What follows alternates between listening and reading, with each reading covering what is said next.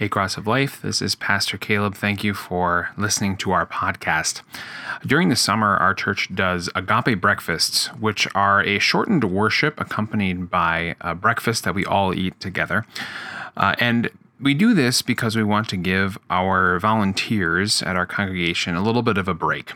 And so, as part of that, we are going to uh, not stream our worship or record our sermons over the summer until the end of August.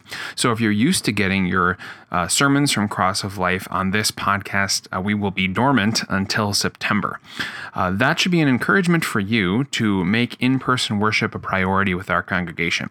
Now, if you're somebody who does not uh, live in Mississauga or cannot uh, come to worship regularly in person, uh, please let us know. There uh, is a contact form on our website. If you go to crossoflife.net, you'll find a contact us form. Please uh, submit a contact there and let us know your situation. I'd be glad to work with you to make sure that you're getting spiritual care uh, during this time. But let it be an encouragement to you, even if you don't live in Mississauga, to make in person worship a priority with a local congregation in your area.